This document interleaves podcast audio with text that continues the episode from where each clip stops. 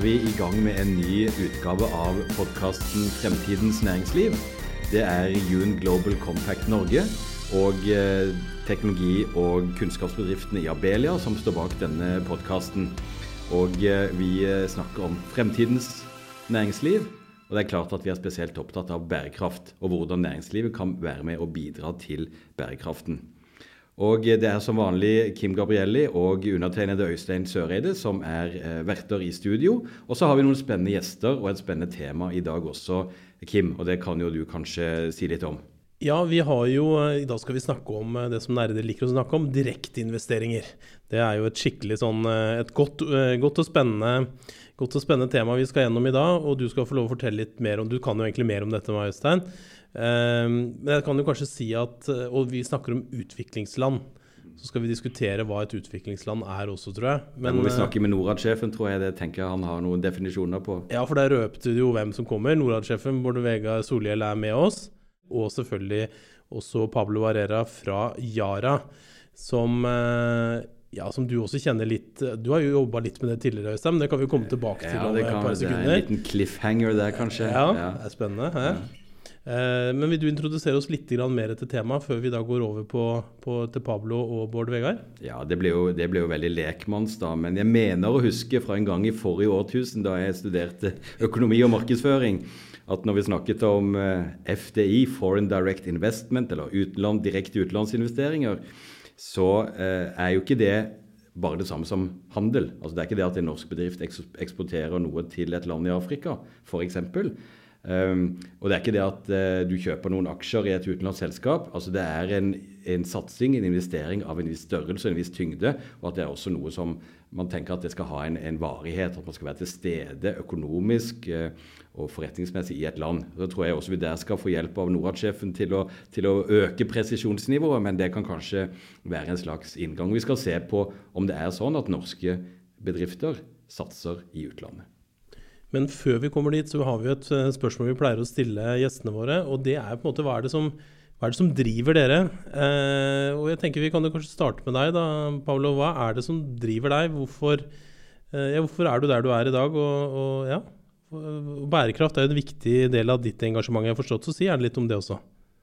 Det som eh, driver meg, Kim, og som er grunnen til at jeg starta i Yara for snart sju år siden, er et ønske om å bidra til å sikre nok mat til verden. Eh, og, og gjøre det på en måte som er bærekraftig. Som vil si at vi har eh, nok mat produsert på en bærekraftig måte, og som òg bidrar til å brødfø befolkningen på en god måte helsemessig. Det er det som driver meg. Og da er jo Yara et godt sted å være, kanskje? Ja, det vil jeg absolutt påstå. I, både i en global målestokk og i en norsk målestokk så er vi et uh, bra sted å være. Vi er verdens uh, mest internasjonale gjødselselskap. Uh, og gjennom våre produkter så bidrar vi til å produsere mat som brødfører et sted mellom 250 og 300 millioner mennesker. Bård Vegar, du, vi kjenner jo deg med et langsiktig eh, og, og, solid samfunnsengasjement. Men si litt eh, om deg. Eh, hva er det som driver deg til å, til å, ha motivasjon i jobben din? Man kunne godt sagt at det er bærekraft som driver meg. Men det var, det var, ikke, det var ikke, det jeg kalte det når jeg ble samfunnsengasjement. For liksom, ordet fantes ikke. Her er vi jo midten av 1700-tallet vi snakker om her, eller ja. Men slutten av 80-tallet, for å være mer nøyaktig. Men jeg vil si at det er liksom en slags idé om å bidra. Og at jeg liksom å gjøre At jeg er en liten bidragsyter til å gjøre verden sånn bitte lite grann bedre. Eh, mm. eh, på min måte. Og det, det, liksom, det å jobbe med det som opptar meg og bryr meg, det tror jeg det har vært veldig viktig. Og så er det, så er det ganske forskjellige ting. Sant? Det er litt mer rettferdig. Eh, eh, litt mindre fattigdom i de aller fattigste landene, eller for helst over tid veldig mye mindre. Eh, og, så må jeg si at klima og miljø gradvis mer og mer har kommet til å engasjere meg som enormt viktig. Og da, ja, Det summerer vel ganske opp, godt opp til bærekraftsmålet, gjør det ikke det? Ja, altså jeg tenker jo, Dette høres bra ut. Her har vi mye å grave i på det hos dere begge to. Men jeg har lyst til å starte, da, for det er jo en av grunnene til at dere er invitert i dag, at det har kommet en ny rapport.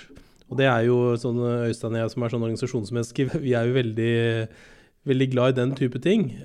Men jeg lurer på, jeg, Pablo, om, om, før vi kommer til den rapporten, om du kanskje skal få si litt mer om hvordan Yara jobber i utviklingsland. Så kan du Bård Vegard si litt mer om rapporten etter det.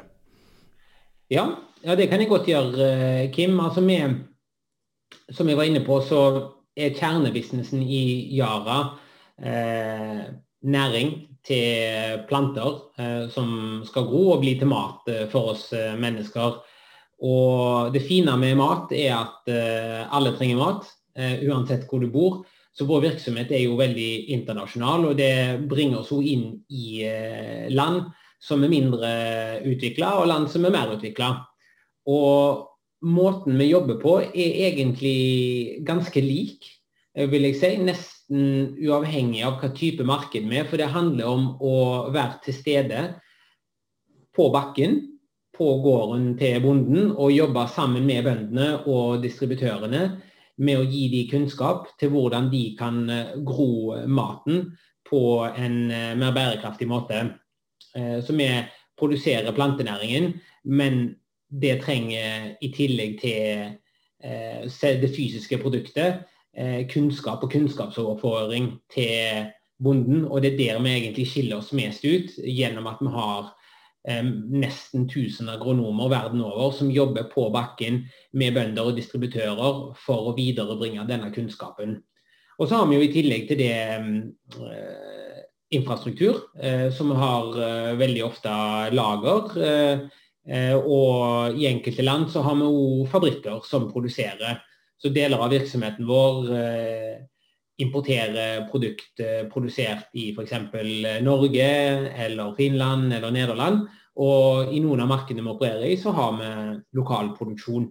Så Det er litt sånn i et nøtteskall måten vi jobber på. Så vil jeg jo si det at, og Dette kommer jeg helt sikkert til å komme inn på litt senere, men gjennom digitale verktøy så har jo en, en mye større Eh, hva skal man si, kundebase eller vår mulighet til å ha impact har jo blitt mye større gjennom at vi kan bruke digitale kanaler for å nå mange flere enn det vi gjør i dag. Så våre tusen agronomer i dag de når eh, et gitt antall millioner bønder, men verden har 600 millioner bønder. Og hvis vi virkelig vil nå eh, hundrevis av millioner, så må vi bruke digitale verktøy. og Der har vi noen spennende eksempler som vi kan komme tilbake til litt senere. Det vil vi veldig gjerne, Pablo. Eh, men eh, Bård Vegar, eh, vi har jo da, som også det har blitt referert til allerede, sett en rapport som vel sier noe om omfanget av direkteinvesteringer fra Norge til utviklingsland. Kan ikke du eh, fortelle litt mer om hva, hva, det er vi ser, og, og hva du tenker om disse funnene? Det skal jeg gjøre. altså Kanskje, kanskje starte med to ord om hvorfor vi i Norad liksom lagde den uh, rapporten. Norad, eller Direktoratet for utviklingssamarbeid, som det offisielle navnet er, vi er jo det sentrale, måte, sentrale verktøykassa for regjeringa i arbeidet med å oppfylle bærekraftsmålene i fattige land. Vi, sant, vi, vi setter peng, bistandspenger i arbeid, basically. Ca. halvparten av bistandsbudsjettet forvalter vi. Og, og, det som er sånn, omtrent alt av det som er langsiktig utviklingssamarbeid. Og så er vi veldig opptatt av å gjøre det på kunnskapsbaserte måter, eller gjennom det jeg kaller faktaskala makta. På måter som faktisk gir resultater. Og Det er jo det er komplekse ting, det her. Og så gjør vi det nesten alltid sammen med en partner. Det kan være en multilateral organisasjon, FN-organisasjon Gavi, det kan være sivilsamfunn, men òg ganske mye med f.eks. Yara og andre norske selskaper. Og så vet vi at sånn bistand er veldig viktig. Men enten vi liker det eller ikke, enda viktigere er private investeringer fra rike land i fattige land.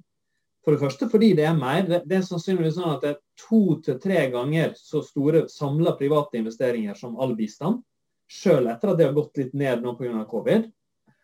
Og hvis man ser på bærekraftsmålene, sånn som vi alle fire jobber med Hvis vi skal ha en sjanse til å nå dem, liksom om vi bare nesten skal nå dem. Så må veldig mye av det ekstra komme fra privat sektor. Mm. Det er det ingen tvil om. Og Da ble vi opptatt av å se på vel, okay, hva er liksom fakta på bakken da, i norsk næringslivs investeringer i fattige land. Og der er det riktig som du Øystein sa, at det, det finnes ulike typer. Sant? Aksjekapital er viktig, men ofte litt mer kortsiktig. Sånn det langsiktige og robuste, at du kjøper et selskap, investerer i en, i en, bygger opp en bedrift, investerer i noe langsiktig, det er ofte det som kalles foreign direct investment. Og Den rapporten altså den første viser den jo at Norge investerer, investerer veldig mye i utlandet. Men den viser òg at de fattigste landene er en utrolig liten del av det. 0,23% for å være helt nøyaktig, av de samla norske utenlandsinvesteringene går til den gruppa som kalles lavinntektsland, de aller fattigste landene. Hvor store tall er det, Hvilke tall er det vi snakker om eh, her? Hvor mange det, det er bra du spør om. Det, da snakker vi om 3,5 milliarder kroner samla. Og ikke i året. Sant? Det er jo da den som, det stokk, den som er opparbeida. Mens hvis du ser på summen, da, så er det 1500 eller 1500 milliarder kroner. Det vil si ja, over et norsk statsbudsjett, eller rundt et norsk mm. statsbudsjett i, i, verden. Så, sånn at det er klart eh, og, og, hvis du ser på selv, liksom grupper av land som er litt rikere og litt mer utvikla enn de aller fattigste, så er tallene ganske lave, vil jeg si. Mm. Og det her er jo en slags utfordring for oss alle. fordi det betyr at på en måte det er aller minst der behovet er aller størst. Mm. Det som jo da er, er, spennende å høre hva dette altså hva er det dette forteller oss.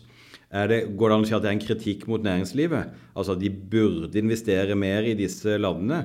Og så er det jo lett å si burde, men som regel er en næringslivsleder er jo rasjonell og vil putte investeringer og innsats der hvor det er mulig å hente avkastning på penger, hvor det er mulig å selge sine produkter osv. Det vet Pablo alt om.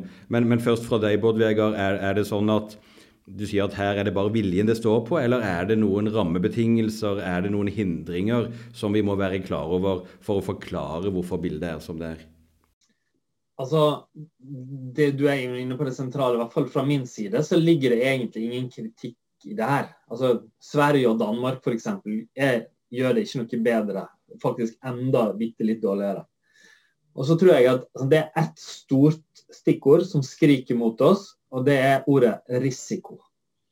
Um, det, det, er Særlig i de aller fattigste landene så tror jeg jeg vil gå så langt og si at det neppe er realistisk at næringslivet kan spille en dominerende rolle før landet er litt mer utvikla. Da snakker vi om land ofte med krig og konflikt.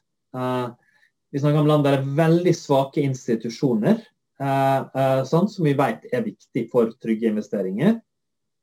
Og, og, det er høy risiko. så kapital, da, å låne penger eller skaffe det i aksjemarkedet eller på andre måter, er dyrt for å gjøre en eh, investering.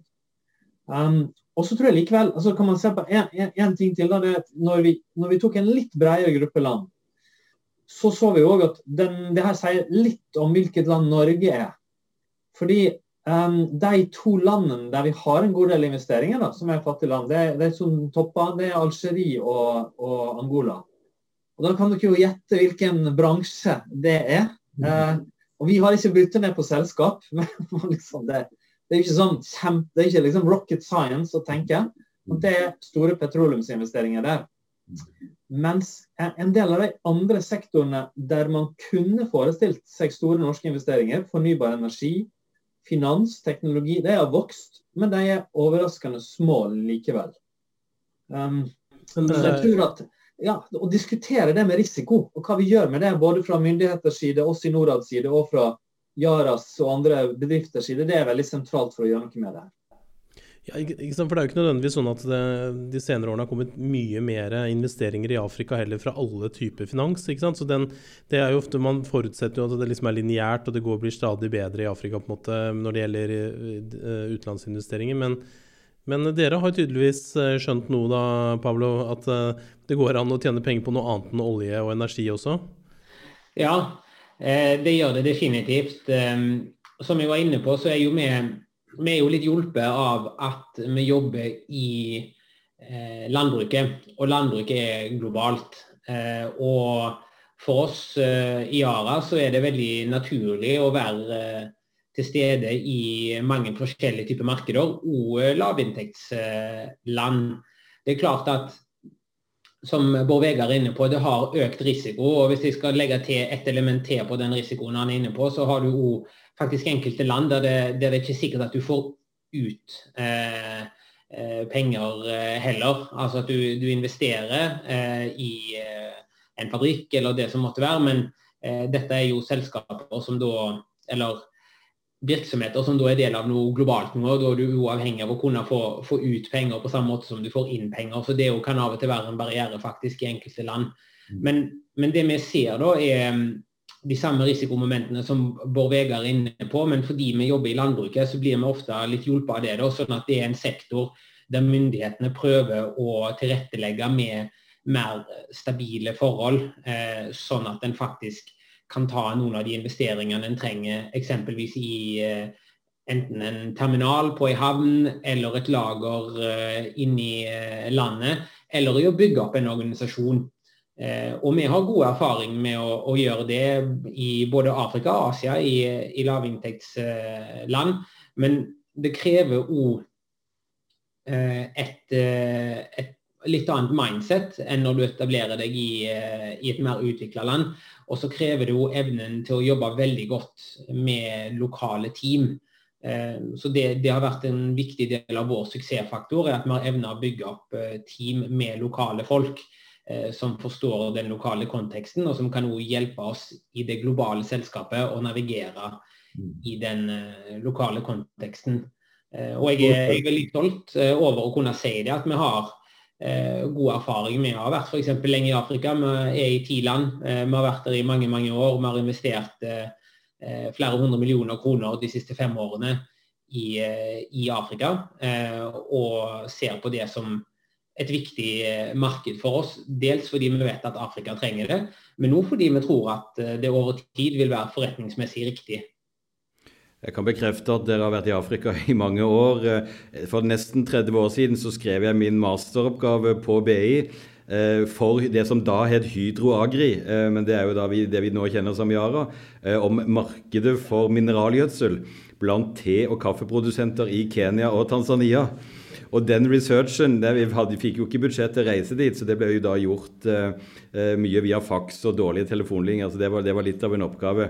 Det var ikke poenget, men, men uh, Yara har jo en lang tilstedeværelse globalt i mange, mange land. og Det betyr òg, apropos det både, både Vegard drar opp, dere har noen kriterier, dere har noen vurderinger dere gjør når dere bestemmer dere for hvilket land dere vil gå inn i.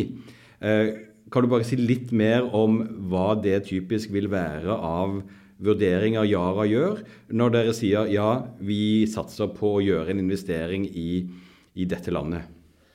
Ja, det kan jeg. Det første er jo å være sikker på at uh, vi har en uh, tro på at det går an å drive levedyktig business der. Så det må være et land eller et marked der vi ser at det er et behov eh, for det vi kan tilby som er plantenæring og løsninger for å gro mat på en mer bærekraftig måte. Hvis det, hvis det er til stede, hvis det behovet er der, hvis det er et landbruk som trenger det, så vil det liksom tikke den første boksen. Og så må vi jo se om vi klarer å gjøre det på en konkurransedyktig måte. Eh, det, konkurransekraften kan drives av mange forskjellige ting, men vi må ha troen på at eh, vi klarer å hevde oss i konkurranse med andre. Eh, og så er det òg det Bård Vegar var inne på, risiko. Hvordan vurderer vi risikoen for um, rammevilkårene, at de kommer til å være stabile, sikkerheten for operasjonen, eh, tilgangen på den rette type kompetanse som eh, vi trenger. Som jeg var inne på, vi er avhengig av å bruke lokale folk for at dette skal bli levedyktig eh, over tid. Eh, politiske situasjonen i landet hvordan ser eh, den ut? Hva tror vi om den eh, framover?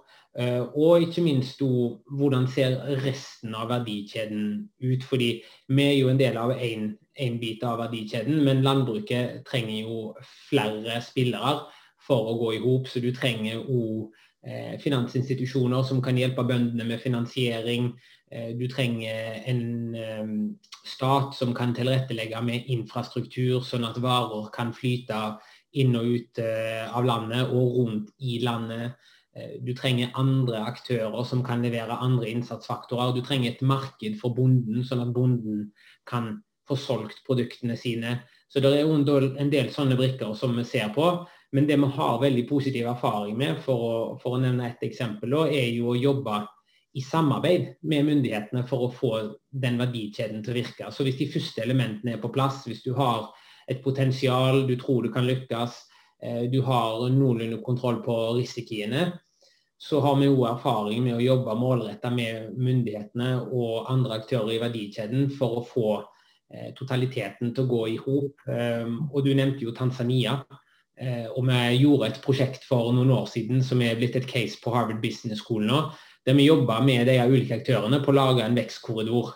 Der du da har myndighetene som stiller med infrastrukturen, du har en finansinstitusjon som kan stille med finansiering og osv. Vi jobber òg med Eh, aktører støtta gjennom et Norad-prosjekt, eh, Farm to Market Alliance, der vi gjør litt det samme. Vi bygger de verdikjedene for å gjøre de robuste. Men det kan vi først gjøre hvis en del av de grunnforutsetningene er på plass. som vi var inne på. Jeg har lyst til å ta tak i dette her litt, uh, Bård Vegar. fordi altså dere har jo, eller Norge har jo vært opptatt av å identifisere noen, noen partnerland. og Så viser vel uh, tallene nå at det ikke nødvendigvis er sammenheng mellom hvor uh, altså litt ulike typer partnerland og hvor noen av de skal være, ha mer fokus på næringsutvikling osv. Uh, og det er jo interessant at det her så er det kanskje ikke nødvendigvis sammenheng da, mellom hvor de norske investeringene er og hvilke partnerland man har sett på i, i altså utviklingspolitikken. Og det andre er, som jeg syns er et litt interessant perspektiv, er jo hvordan britene jobber med grønn finans og grønne finanspartnerland. Hvor de da rett og slett har inngått et samarbeid. altså, uh, F.eks. så er det et UK China Finance, Green Finance Institute som da jobber med å har identifisert 14 eh, konkrete opp, liksom, utfordringer, flaskehalser, som de da skal løse sammen. F.eks. gjøre det i Kina, da, det grønne obligasjonsmarkedet tilgjengelig for, uh, for utlendinger. Eh, nå er det selvfølgelig litt forskjell på, på Kina og på Eh, Sierra Leone eh, når det gjelder dette her, da. Men, men det, man kunne jo overført dette på andre, andre land også. Det har britene også gjort ved å gjøre noen tilsvarende med India f.eks.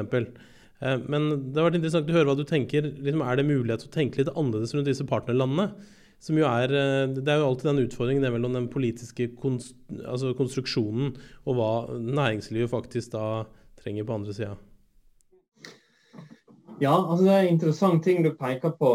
At det er, det er stor forskjell på hvor de store investeringene har gått, og norske partnerland. Og så kan man jo diskutere altså Man kan jo nesten ikke forvente at næringslivet skal investere der myndighetene har bestemt seg for å ha samarbeidsland, bare for det. De må investere der det er gode vilkår for å tjene penger. Men spørsmålet er, kunne man forvente at myndighetene hadde partnerland der næringslivet investerte? Ja, det, er det jeg skulle Så man spørre seg om det. Vel, altså det Sant? Delvis ja, men husk at f.eks. Sånn, ta humanitær bistand. Det ville nok ikke vært lurt hvis den gikk der næringslivet var størst. Den bør kanskje tvert imot gå dit der ingen andre går. Mm. Men en del av den andre bistanden, så kunne man tenke mer sånn. Og, og eh, grunn, en ting, Grunnen til at vi trakte fram i rapporten, var egentlig for å få fram det til diskusjon, det, det gapet. Og så, og så skal jeg si litt om, eh, hva vi kunne, litt om hva kunne næringslivet gjøre, og litt om hva kan vi gjøre her. Da tror jeg Når det gjelder næringslivet, så er det én ting jeg har lyst til å sånn, oppse. Én ting er de aller fattigste landene. Men så har du en gruppe land over det òg, som, som altså, formelt heter lavere mellominntektsland. Men for å forstå hvilke land det er snakk om, det er litt sånn Ghana, Tanzania, nei, Ghana, Nigeria, Kenya, Filippinene, India. skjønner du det? Det er egentlig altså, det er land som er ganske stabile i, i relativt sett. Eh, har en stor middelklasse ofte. Har hatt betydelig økonomisk vekst. Men òg i sånne land så er det veldig små norske investeringer. Eh, og det er litt mer overraskende enn at det er små i, i Tsjad og Malawi og Syria, på en måte. Mm. Og, og, og, der tror jeg kanskje sant? Yara er jo på en måte sånn, litt sånn stjerneeksempel sammen med noen andre. De har vært ute lenge. De er i et marked som er globalt, og der, og der eh, veldig mange fattige land har stor landbruksproduksjon. De har kompetansen. Men der tror jeg det kan ligge noe i Er det nok kompetanse? Er det nok interesse for liksom, de mulighetene som ligger der ute, eller velger vi det trygge? Så har du oss da i, i Norad og myndighetene. og der, der tror jeg at vi må se på oss sjøl om vi har gode nok instrumenter for å utløse eller bidra til å utløse mer private investeringer. Eh, litt som du, Kim, nevner deg. Eh, en av de tingene vi har begynt å gjøre de siste årene, det er å inngå strategiske partnerskap med bedrifter, sivilt samfunn, om å løse konkrete eh, flaskehalser eller verdikjedeutfordringer i land. Det er en utlysning, ut, utlysning ute nå. Der fikk vi søknader på mange milliarder til det som var ganske små beløp. Det viste bare enorme, enormt mange gode søknader. Åpenbart et stort behov for sånne. En annen ting vi gjør mer av, som vi har akkurat starta med, det er jo at vi har eh, det er jo garantiordninger. Der vi kan gå inn og betale noe av den risikopremien som ligger i den høye kapitalkostnaden ved investering. F.eks. på fornybar energi, der vi gjør det. Og Det er en ganske, kan være et interessant case. sant? Her har du det er store muligheter. Det, trengs, det er bare gode argumenter for å bygge ut fornybar energi i fattige land. Det er masse kapital i vestlige land som, som, vi, som kunne søke mot større inntjening, men risikoen er større. Her kan vi med et ganske lite beløp utløse mange ganger så høye investeringer at de faktisk skjer. Det, det har vi gjort for lite eh, eh, i norsk bistand, både alene og i samarbeid med andre. Og der og vi, vi har satt i gang et prosjekt internt nå for å se på litt sånn empirisk da, hvilke sånne ordninger finnes i andre land. Hvordan kunne vi jobbe for, for å for kunne foreslå mer, måte der vi kan gjøre mer av det. Det tror jeg er en god måte å tenke partnerskap på. Sant? Næringslivet gjør det de er best på. Vi bruker noen penger til å utløse det på en, på en god måte. Pablo, uh, tenkte jeg spørre deg, hva, hva tenker du om, om, dette? Det er jo det er på en måte fort gjort å tenke at vel, vel, Yara de har vært internasjonale og globale i årtier. Dere er godt etablert ute. Dere, dere kan markedene, dere får dette til. Men hvis du også har på deg en litt sånn generelle næringslivsbriller, og kanskje også tenker på mellomstore bedrifter, andre bedrifter som dere sikkert både kjenner og har samarbeid med. Tenker du at noe av det eh, som Bård både, både Vegard beskriver, at det kan være relevant? At det kan være risikoavlastende, sånn som vi er inne på? Absolutt. Jeg, eh, jeg syns det Bård Vegard er inne på er veldig spennende. og det, Du kan jo avlaste risiko på forskjellige måter. sant? Bård Vegard er jo inne på dette med å, å prøve å bruke finansielle virkemidler for å avlaste risiko, Eh, som, som, jeg syns høres veldig interessant ut. Men så tror jeg òg det er andre elementer eh, som eh, det, off det offentlige i kan hjelpe med. Altså, vi har god erfaring med å f.eks. jobbe med diplomatiet. Og bruke det norske diplomatiet aktivt der ute på næringsformål for å hjelpe oss med å skape mer stabile rammevilkår der ute. Og Det tror jeg er noe som er litt underkommunisert. og jeg tror at det er et uutnytta potensial eh, til å bruke utenriksapparatet mer til den type formål. Der tror jeg fortsatt Norge har litt å lære av eh, andre land eh, som eh, setter næringsutvikling enda høyere på agendaen i eh, utenriksarbeidet. Og så tror jeg det at eh, partnere som, som Norad og, og andre kan òg være viktige for å få innpass inn i viktige diskusjoner lokalt. Hvis du gjør ting i partnerskap med en organisasjon som Norad, så opplever jeg òg at det er lettere å vinne tillit. Jeg tror enkelte land uh, og enkelte organisasjoner har et litt gammeldags syn på business. At business er kun opptatt av egen uh, bunnlinje. Men jeg tror veldig mange bedrifter, og spesielt i en norsk kontekst, vil jo ønske å ha en positiv påvirkning utover bare bunnlinjen. Altså de, at de faktisk reelt ønsker å bidra med noe positivt til samfunnet de er i. Og da eh, hjelper det veldig eh, mye å kunne gå i partnerskap med f.eks. Norad og andre som kan eh, være med og validere litt den der eh, noble hensikten, i tillegg til selvfølgelig å skape en business. fordi at the end of the day så må, så må det ha et lønnsomhetspotensial for at private bedrifter skal kunne være der. Jeg syns det, det, var interessant det du sa også, Bård Vegard, knytta til det her om andre land eh, har noe vi, kan, altså noe vi, kan, lære. Er det sånn at du har noen eksempler på hva allerede nå, hvor du ser at dette er spennende eh, å se nærmere på? Ja, eh, det har vi. Eh, vi har en god del dialog nå med Sverige, som over tid har hatt det som har blitt en ganske stor sånn garantiordning for utbygging av fornybar energi som er bygd opp til betydelige beløp. Og der de har liksom stor suksess med det, at hvor mye det kan utløse av private midler. Um, uh, så har vi jo multilaterale ordninger. altså Verdensbanken, Det afrikanske garantiinstituttet. De har òg andre igjen instrumenter der, der, nettopp folk med, med, kapital kan søke å få, den, få risikoen mitigert, eller få, få, støtte til å håndtere noe av den risikoen. Det er liksom andre typer instrumenter igjen. Og så er jeg òg opptatt av å se på Vi har fått et, nå et oppdrag som jeg syns er interessant, å se på det i havnæringene. Sånn det har vært brukt mest på fornybar energi. Eh, og, og vi OECD-tall viser jo at det har utløst en del privatkapital. Men det er jo interessant for Norge å se på det på andre områder òg, om det da er agro eller det hav eller, eller, eller andre felter. For den saks skyld teknologi, finans, sant? områder der, der vi vet vi har, uh, vi har uh, sterkt næringsliv. En siste, et siste eksempel som også, det er noe som heter social bonds, eller development bonds. Mm. Som er noe som er prøvd ut foreløpig ganske smått, og som vi nå framover skal kikke litt nærmere på. Eh, der, der, du får private investorer inn. Eh, og så går vi inn igjen da, og tar en liten ekstraregning på toppen. Som kan bidra til å utløse, eller, eh, å utløse enda der, Hvis vi går inn med litt, så utløser det enda større bidrag fra de private investorene med det. Og vi tar den risikoen for dem da, eh, på om de faktisk får avkastning eller ikke på kapitalen sin. Eh, ellers er sant, og det, og det kan være det er jo på ting som ellers aldri ville blitt investert i.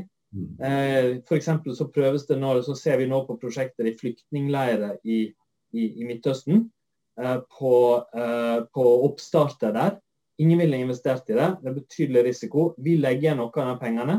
Utløser da at en del private faktisk går inn i det eh, og tar den. Jeg syns det, det, er spennende at du tenker litt sånn som du er inne på her. Altså det som vi jo ser det er stor interesse for i UN Global Compact, er å jobbe i plattformer på et område, havområdet f.eks. Eh, hvor vi har gjort mye i den globale havplattformen, og nå også i den nasjonale havplattformen. Og dette er tingene som vi nå og sitter og diskuterer med NHO, eh, NABA eh, og oss, er kan vi sette opp en slags hub her på huset, eh, på Næringslivets hus, hvor selskapet kan komme inn, diskutere da om det skulle være søknader til Norad eller andre ting. Men for det er jo fire områder som løftes fram i stortingsmeldingen for, eh, på dette feltet her. Og det er jo energi, eh, IT, hav og landbruksområdet. Så det å tenke kanskje mer rundt de områdene, hvordan vi da både kan se på finans, men også andre eh, næringsutviklingsgrep, på en måte, ville vært, ville vært spennende, syns jeg i hvert fall. Jeg, jeg, er helt enig i det. Hvis jeg kan legge til en ting som jeg syns Pablo er inne på som er viktig, det er at å ikke bare tenke ren liksom, økonomi og instrumenter som skal utløse en direkte investering når du tenker risiko. Eh, eh, som han sier, sant, den kunnskapen en ambassade har, et Innovasjon Norge-kontor, Norad, den kan ofte være viktig. Og, og, og, der er jo faktisk det der med at partnerland og næringslivsinvesteringene er forskjellige steder en utfordring. Ofte er vi sterke på ambassaden i partnerlandene, mens investeringene kan gå i helt andre land der vi er svakere. Mm. Og så er det viktig å være obs på at ganske mye bistand er jo det jeg vil kalle indirekte katalytisk. Altså at den, vi investerer i en basisen som må til for at et land skal være trygt å gjøre en, en næringslivsinvestering i. Typisk utdanningsbistand til regjeringa, sånn som er kjempestor. Vel, eh, godt kompetente arbeidstakere er utrolig viktig for investeringer over tid. Eller når vi jobber med skatt for utvikling, med korrupsjon, med institusjoner enormt viktig for at grunnlaget for investeringer skal være til stede. Så, så, jeg er opptatt av at i en sånn dialog da, så må den inneholde liksom bredt de tingene vi gjør. Men jeg, jeg tror, som du uh, tar til orde for, at tydeligere liksom, partnerskapsallianser og, og leiting etter der vi kan ha ulike roller, men utløse mer samla sett, det er veldig viktig. Du, det, det, du sier nå, syns jeg er veldig interessant. i Å bygge en bro mellom tenkningen rundt utviklingsbistand, og for den saks skyld humanitær bistand også, og det vi snakker om i dag med, med direkte investeringer. Altså Det ene er gjerne en forutsetning for det andre.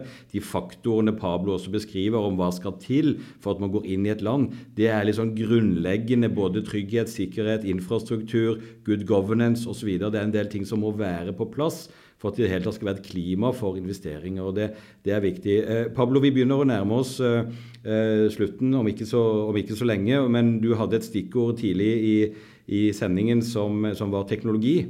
Eh, og eh, samarbeid dere også har Jeg vet bl.a. dere har interessante samarbeid med IBM. Jeg vet ikke om det var det du tenkte på, men i Abelia så, så organiserer vi jo kunnskaps- og teknologibedriftene. Og vi opplever jo at de gjerne vil være med å løse bærekraftsutfordringene. Men de trenger også å se muligheter som eh, også er i en del, en del, av de områdene og, og, land vi har snakket om i dag. Men litt sånn kort, kan du gi oss et sånn eksempel på, på hvordan teknologi kan spille en rolle i, i deres virksomhet? Ja, det kan jeg. Eh, og jeg ønsker å løfte fram noe vi gjorde i fjor. Så under pandemien eh, så, så vi det at eh, verdikjeden for mat var under press mange steder, og det var fare for at den kunne bryte ned. Og gjennom dialog med Verdens matvareprogram så så vi det som David Beasley, direktøren for Verdens matvareprogram, har sagt, at en kunne potensielt sett stå på randen av en sultkatastrofe av uh, bibelske dimensjoner. Og det vi tenkte da var at greit, da må vi yte et bidrag for å prøve å forebygge det. Hva kan vi gjøre? Jo, vi er veldig gode på plantenæring, og vi har kunnskapen rundt det. Så vi donerte 40 000 tonn gjødsel eh, til en verdi av rundt 250 millioner kroner eh, til sammen i et program eh, som har gått til syv afrikanske land. Men der prosjektet har ikke bare vært å donere den gjødselen, men det har òg vært å bruke eh, digital kanal, altså mobiltelefon, for å få en kobling til de bøndene som får de produktene. Og gjennom den koblingen så kan vi da komme med kunnskap til de. Vi hadde, og dette um, var i opprinnelig tiltenkt 250 000 bønder ca. Og vi på ti uker klarte å få en kobling til to millioner så på ti uker så fikk vi da en kobling eh, digitalt til to millioner bønder, som vi nå kan kommunisere med og bringe kunnskapen vår til. Og det hadde vært nesten umulig for oss å få til så raskt i en sånn skala uten det digitale hjelpemiddelet. Så for oss så har det vært eh, helt nødvendig for å bringe ut kunnskap. Og det ser vi òg eh, i India. Der jobber vi med IBM på en applikasjon for værdata og den eh, er lasta ned og, og, i bruk av eh, mange hundre tusen bønder i, i India. Mm. Så skaleringsmulighetene er helt enorme. Men da, da begynner vi å nærme oss slutten, som du sa, Øystein. Så skal de, skal de, få et minutt hver til å komme en siste sluttappell her. Det er jo ikke sånn valgkampsending at vi har den type sluttappell, men, men, det kunne jo tenkes at det var et stjernepoeng som eh, man ikke vil brenne inne med. Eh, og vi har Tenkte snakket at, om ikke eh, viktige ting, så at, at han får den utfordringen til å liksom Bård Vega var på hjemmebane her. Ja, ja, det blir jo Snart valgkamp igjen. Og så videre, ja. Nei, men det syns jeg er fornuftig avrunding her, at, at begge får muligheten til å til å komme med et eh, poeng knyttet til dette med direkteinvesteringer, og hvordan skal vi få økt norsk næringslivs innsats i, i, denne måten å bidra til bærekraft på internasjonalt. Eh, skal, skal du begynne, Bård Vegar? Ja, jeg merker at det rykker litt i, liksom i valgkampfoten her, men jeg tror jeg må ligge helt unna, faktisk. Det er nå. Du må se rett i kamera, for vi, for vi har jo det òg. Nei, jeg tror altså um, Vi trenger at næringslivsinvesteringer eh, går betydelig opp hvis vi skal nå bærekraftsmålene. Det jobber vi alle fire med på forskjellige måter. Og så er Min særlige oppmerksomhet er rettet mot at det òg må skje der det faktisk er aller størst behov, i den store gruppen av, av fattige land, enten som mellominntektsland eller lavinntektsland. Og litt så har jeg ut, lyst til å utfordre òg næringslivet. Eh, bruk ressurser på å lete der. Se etter mulighetene. Det afrikanske kontinentet er i stor endring, stor utvikling, enorm vekst. Og eh, se på Asia, det som har skjedd der. Og Her er det nok større potensial for mange selskaper enn vi tror. Og så tror jeg vil jeg rette, så retter jeg egentlig utfordringen til oss sjøl òg, det vi har snakka mye om her. jeg er ikke i tvil om at det ligger et potensial i samarbeid og allianse mellom offentlig og privat som vi foreløpig ikke har utløst. Vi har ulike roller, um, og som ikke liksom er subsidier, men hvordan vi kan utløse mer av den kapitalen vi samla sett er avhengig av for å løse bærekraftsutfordringer. Det var sluttappellen. Så bra, Paolo. Den utfordringen uh, tar vi som uh, Yara iallfall. Vi ønsker å fortsette å bidra positivt og jakte etter de nye markedene. Jeg hadde jo tenkt å komme med en utfordring til Bård Vegar, men han kom jo med han sjøl.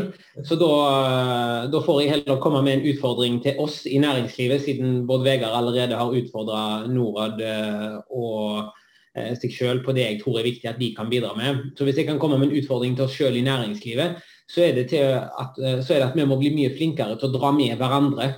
Jeg tror det, Vi snakket litt om forskjeller mellom land i stad, og der tror jeg f.eks. svenskene er mye flinkere enn det vi i Norge er til å dra med seg andre selskaper og lene seg på andre. At du etablerer sånne clusterer med selskaper som heier på hverandre og hjelper hverandre lokalt. Der tror jeg eh, vi òg har, har, litt uh, å lære. Så å bredde perspektivene og tenke hvordan kan vi lene oss på andre selskaper som allerede er i de markedene. Der tror jeg vi må bli mye flinkere. Der står vi klare til å, å bistå og håper at andre norske aktører som er steder vi ikke er, så klare til å gjøre det samme.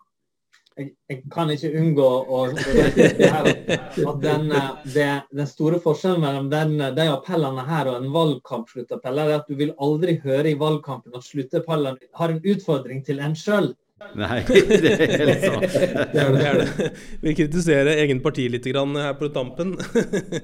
Det er i hvert fall veldig godt å ha både deg her, Bård Vegar Solhjell, og Paulo Barrera fra Yara, og høre at eh, vi både har et fremoverlent, en fremoverlent statsforvaltning, men ikke minst Yara, som er et av våre medlemmer i UN Global Compact i FNs organisasjon for bærekraftig næringsliv. Tusen takk for at eh, dere kom og satt fokus på direkteinvesteringer i utviklingsland. Og selvfølgelig takk til deg som alltid, Øystein. Eh, Øystein Søreide i Abelia. Så da gjenstår det vel bare å si takk for oss alle sammen, gjør det ikke det? Jeg tenker det. Dette var veldig hyggelig og, og nyttig og lærerikt. Så takk skal dere ha som var, som var gjester hos oss i dag. Og ikke glem, du som lytter på, ikke glem at du kan eh, følge podkasten på fremtidensnæringsliv.no.